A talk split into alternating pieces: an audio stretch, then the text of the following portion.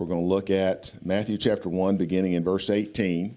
And I'm just going to read down to uh, the last part of verse, uh, let's see, verse 23 is my text.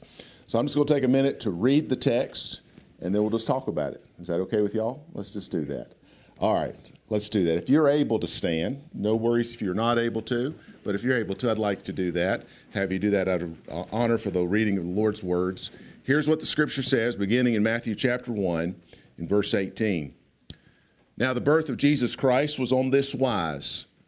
When, as his mother Mary was espoused to Joseph before they came together, she was found with child of the Holy Ghost.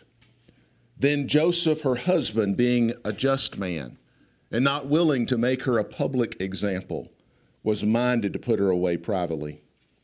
But while he thought on these things, behold, the angel of the Lord appeared unto him in a dream, saying, Joseph, thou son of David, fear not to take unto thee Mary thy wife for that which is conceived in her is of the Holy Ghost.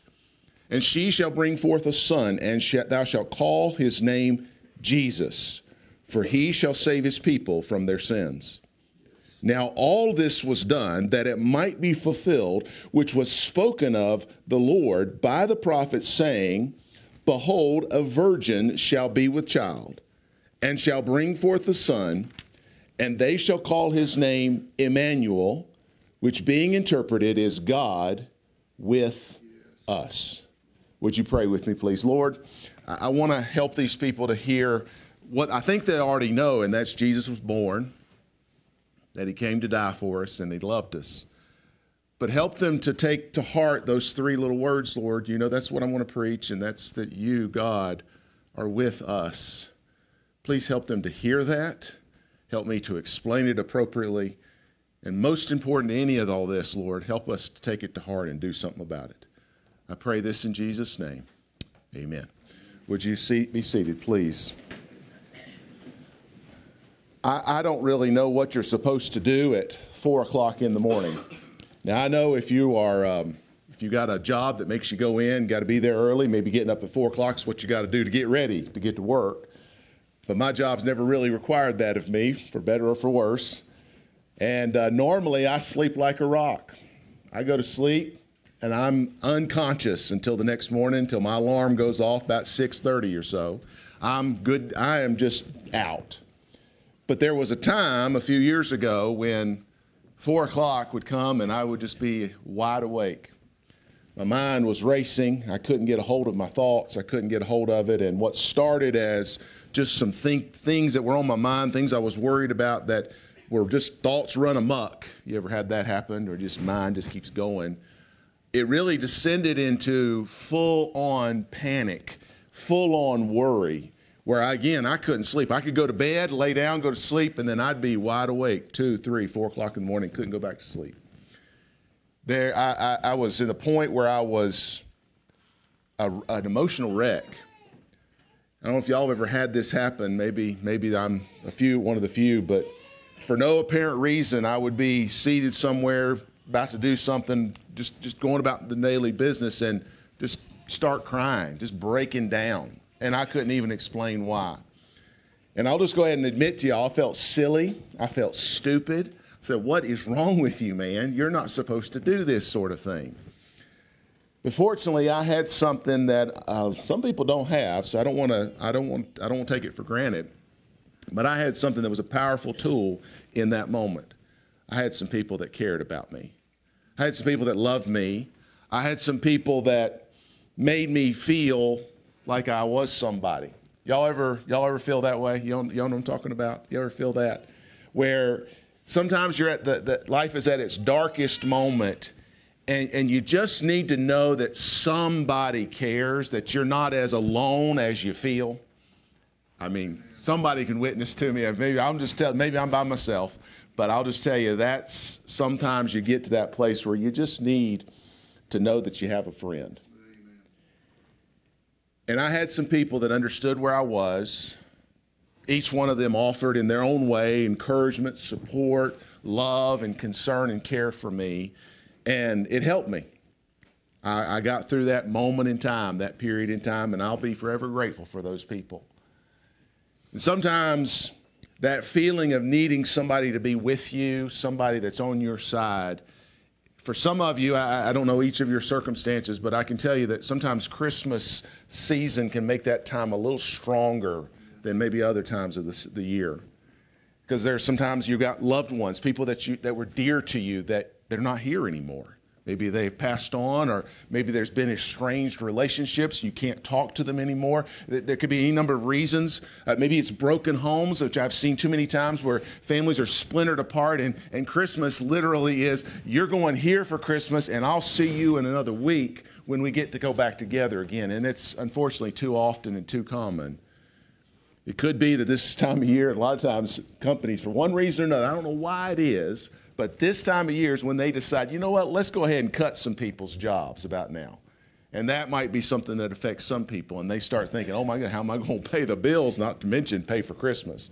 So, all that's to simply say, we get into that point where it's just, it seems like Christmas is that downtime, that time that it's, it's almost worse sometimes.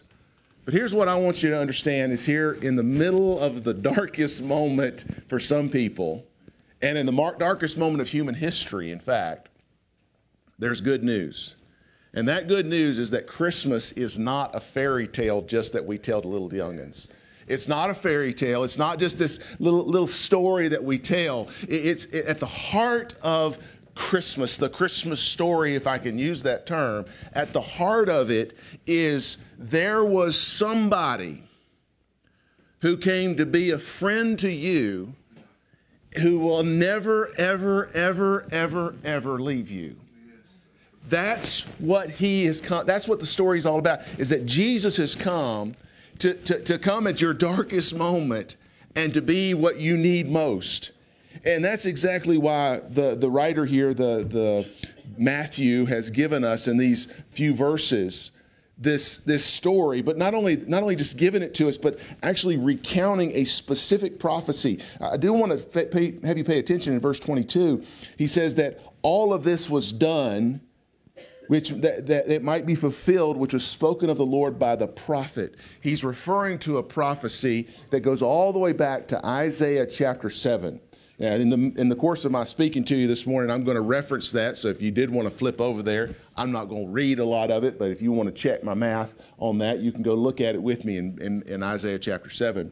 But, but what, what he's recounting here is in, a, in these very dark times, He's talking to a man named Joseph. Did you pay attention to that in the, in the text? He's talking to Joseph.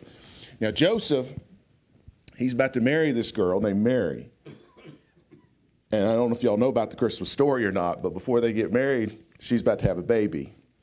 And not to be too specific here, but let's just say what the Bible says he hadn't been with her before. You understand? So he knows that what baby wasn't his. And he's not sure what to do. What's the right thing to do? That's what the text is. I mean, that's ultimately what this is about is a man who says, I don't know what to do, but I want to do the right thing. What do I need to do here? But in the broader context, he's talking to Israel, the, the nation of Israel, who is occupied by Rome. I mean, a foreign invader. And they had, but do understand this. This is Matthew, just a page back, you got the book of Malachi. One page back which is nothing to me. It takes me three, two seconds to do what I just did. But that represents 400 years of silence from God. So they're sitting there and they're sitting saying, What do we do? Who is, where is God when we need him? We've got these foreign invaders. But that's what the angel says. Don't, not to worry, don't worry. Look at what he says in verse 23, the last part Emmanuel is here. God is with you. Don't worry, there's a baby coming. His name is going to be Emmanuel. God is with you. And I just want to take a few minutes and talk about those three words God with us. God with us. The first word in that interpretation of the word or the name Emmanuel is God. And that word God indicates the power that your circumstance needs. The power that you need. This baby, as it was been said here, uh, is uh, in verse, I'm going back here in verse 22. It says this is fulfilling a prophecy.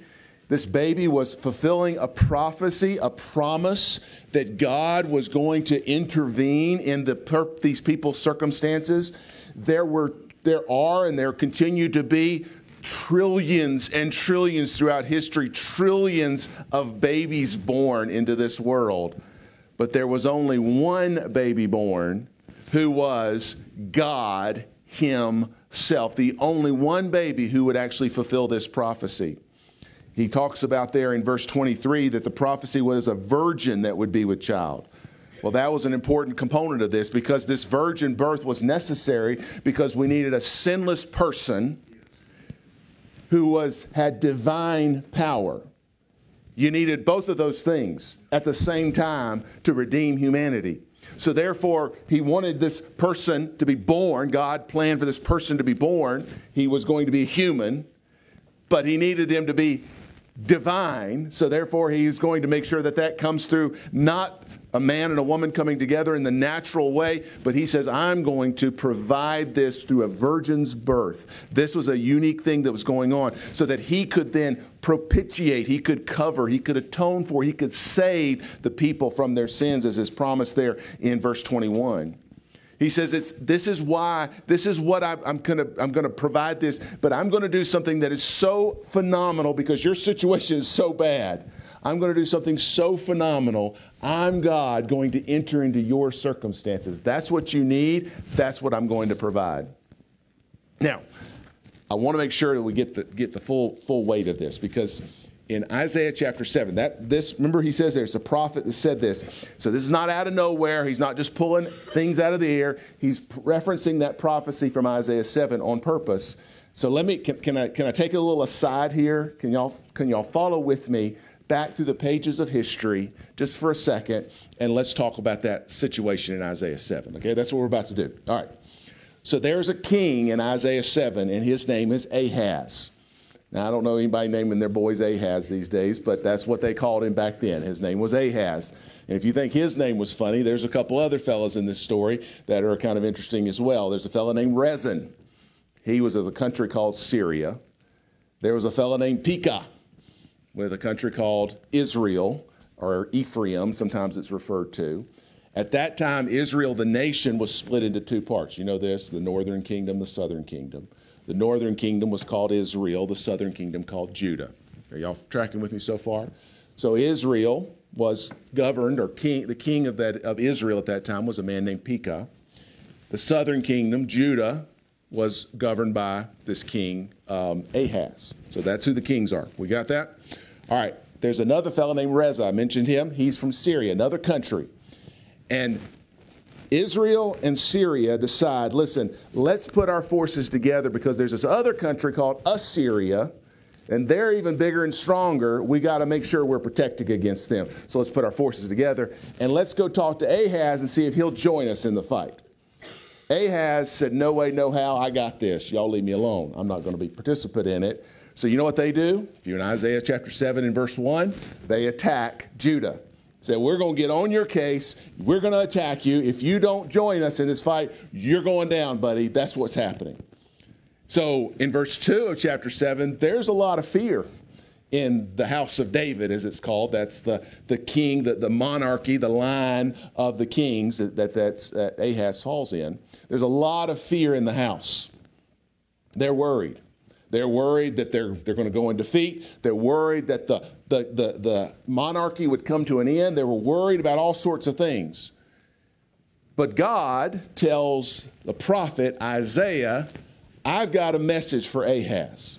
In verse 7, he says to Ahaz, What they're trying to do, it's not going to happen.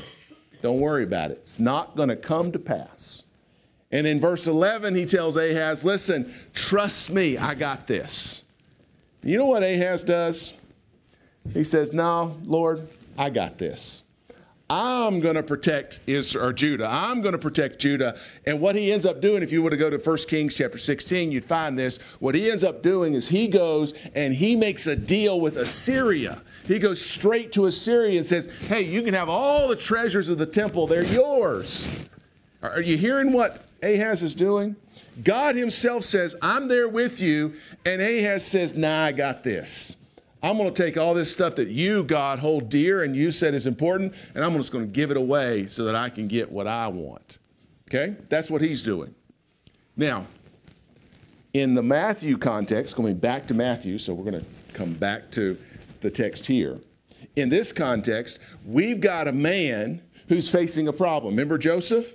He's got a, a woman that he apparently loves, he wants to marry, but she's with child, and he knows it's not his child. It says, it says there in, um, in verse 19 that he was a just man. So we know he's, by all, all intents and purposes, from a human perspective, he's a good man. He's going to do the right thing. He's, he's, he's not a jerk. He's not trying to cause problems. He's a good man. And he says he's not willing to make her a public, per, excuse me, make her a public example. So he's not trying to hurt Mary. He, he does love her. I think he's got some feelings for her, but he says, I can't just let this go. I got to do something here. My honor's at stake. My family's honor's at stake. So he's got to do something. So he's not sure how to act. He knows he's got to act. So he is not sure what to do. And here's what God says in verses 20 to 23 in so many words Joseph, you just go along with this because this is my plan. In so many words, Joseph, I've got this. You, you just trust me. You just listen to me. And God is saying the whole the same thing to the whole nation of Israel through Joseph. He is saying to them, "Listen, I know it looks dark right now, but I've got a plan. I've got some light that I'm going to shed into this darkness. I've got a plan here." All of that is to get this point across to you. Can I, can I try to bring it home to y'all? It says that God is with us. Will you trust God? He's with you. He is with you.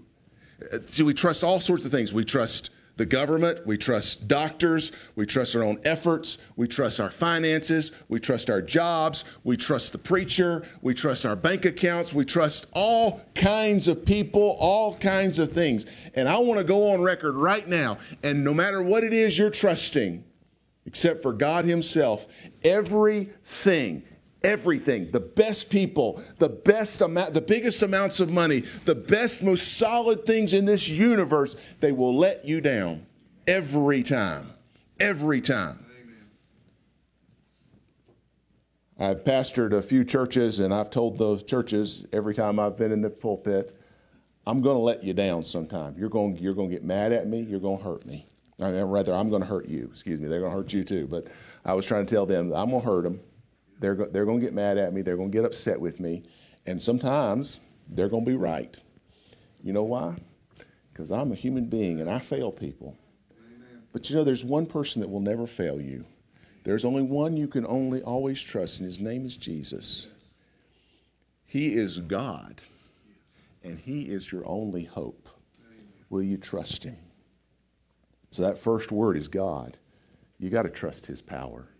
It's God's divine power that we need in this situation. But to pay attention to the second word in that definition, it's God with us. God with us. That really indicates not just the power that is needed, but the proximity, the, the closeness to the situation that we have. Now you see, this baby that was being born, that's who we're talking about here, and that's it's a little unusual to talk about a baby in these in these terms, but this is true. This baby was going to be powerful. He was going to save the people from their sins. This baby was going to be something else. This baby is God Himself, but this baby was also going to be near and present to the distress at hand. What I want you to understand here is that when God is acting, He's acting out of love and care and compassion. That's actually what prompted the original prophecy. Again, can, can I can I take y'all? Y'all don't get seasick on me here. Let's go all the way back to Isaiah chapter 7. Can y'all do that with me? All right, remember Ahaz and that whole situation he had there? Here's Ahaz is in trouble. And God is using the prophet to send a comforting message to Ahaz. He, I want you to understand this about Ahaz. I, I, know you don't know Ahaz. Y'all, y'all ain't friends or anything like that, so you don't know Ahaz. But l- let me tell you this about Ahaz. This alone, I mean, the Bible tells him, and if you know much about the kings of Israel and kings of Judah, I mean, it talks about, and he's a bad king, and he's a bad king, and he's a bad king, and he's a bad king. Ahaz, he's at the top of the, and he's a bad king list. He's a bad guy.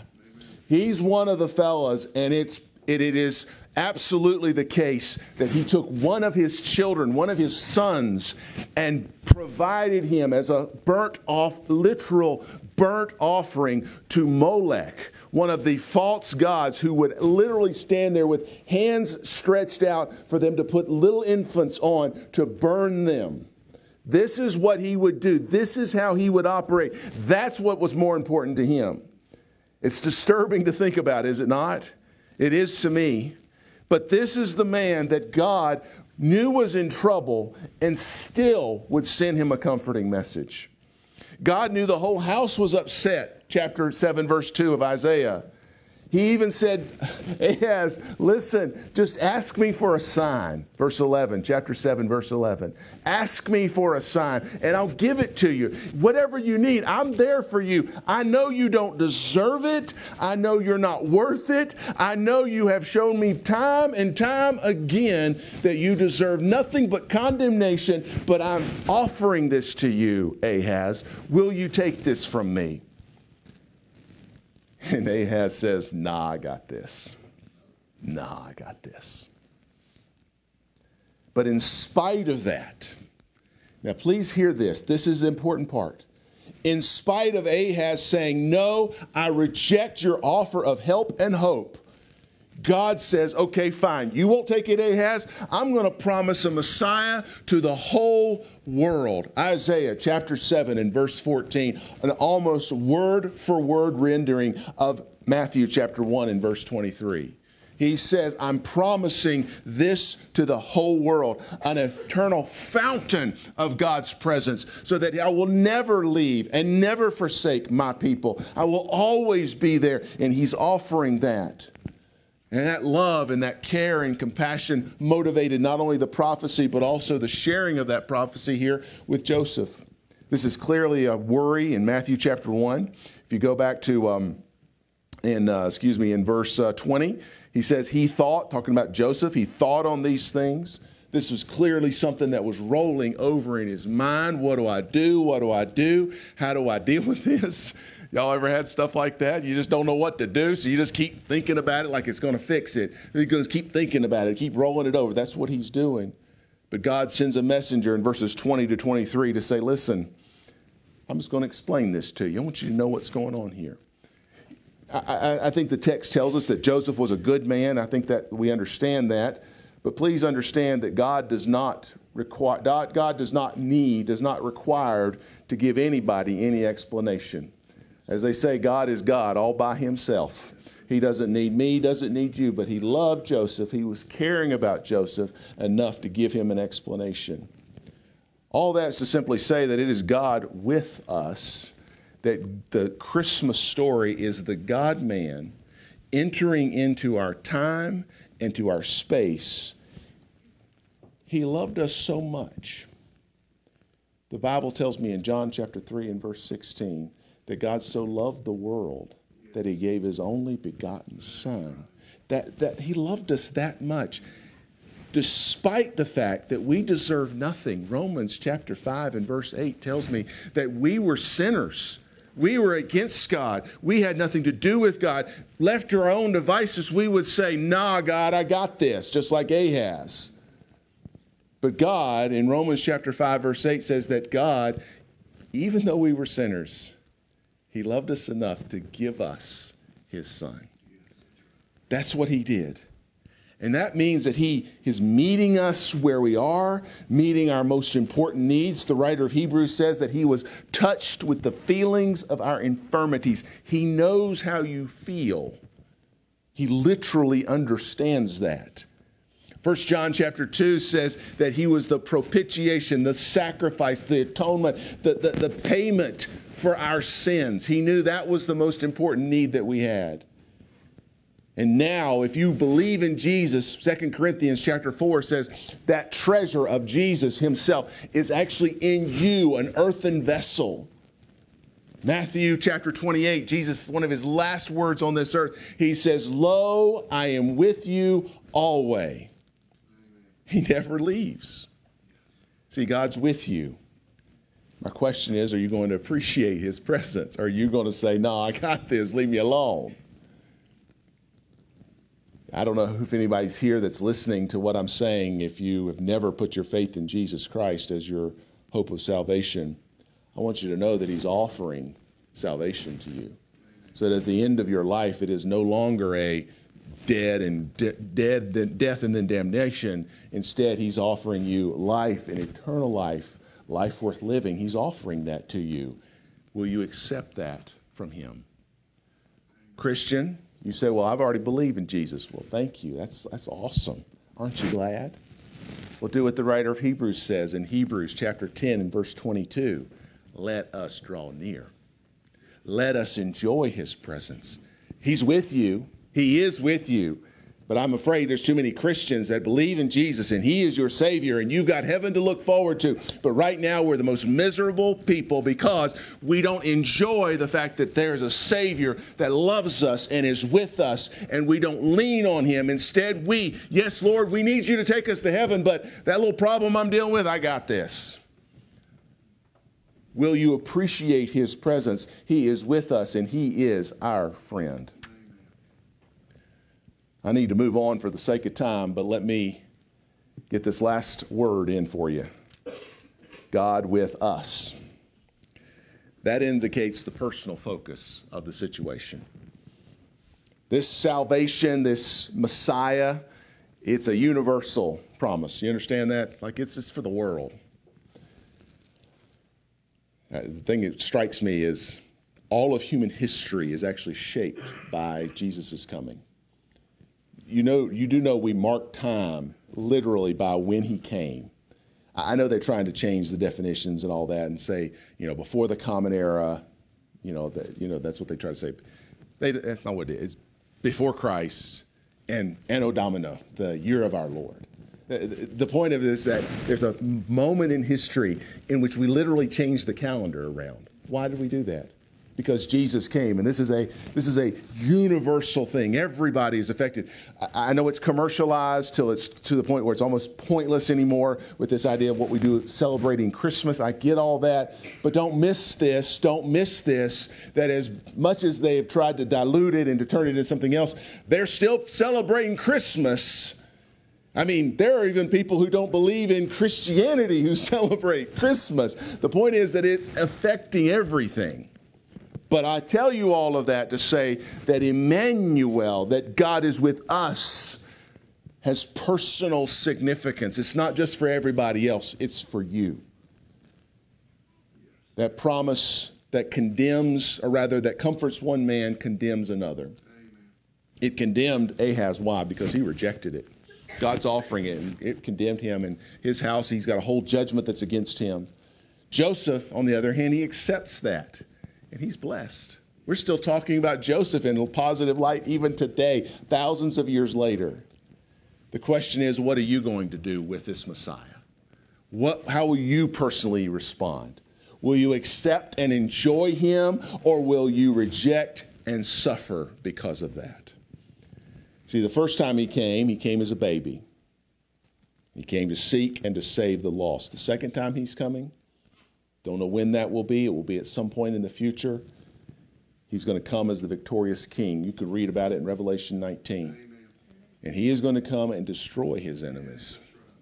Now, he's loving and he's kind, and there is grace that's extended, but there will come a point where you are either with him or you are against him. He does not leave us in the middle, he cannot be ignored. You have to take him at his word, or you will suffer the consequences. All of that's to simply say that there is God. There is a God who is with us.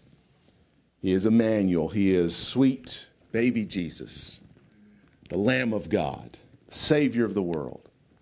Save you from your sins, to ease your burdens, help you in the time of trouble. That's what He does. And He's offering a gift. He's offering Himself to you forever.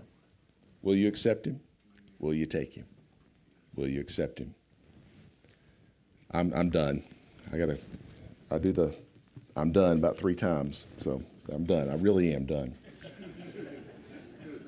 All that's to say, I am begging you to accept not just the best gift, it is the best Christmas gift, but it is the original Christmas gift. I'm begging you to accept Him. Accept His salvation. If you've never been saved, accept His salvation. And if you are a Christian, enjoy His presence, folks. Enjoy that He's with you because He's promised to never leave. I'm going to ask you to stand.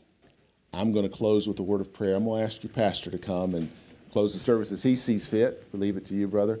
But I want to say thank you, Lord, for this time and this opportunity. Thank you, Lord, for Jesus coming. Thank you, Lord, for him being with us. Thank you for not abandoning us even though we deserved it. Thank you for loving us even though we don't deserve it. And Lord, I pray that you will take this message, put it in the hearts of some of these people, and help them to understand that you're right there with them no matter what. We ask this in Jesus' name. Amen.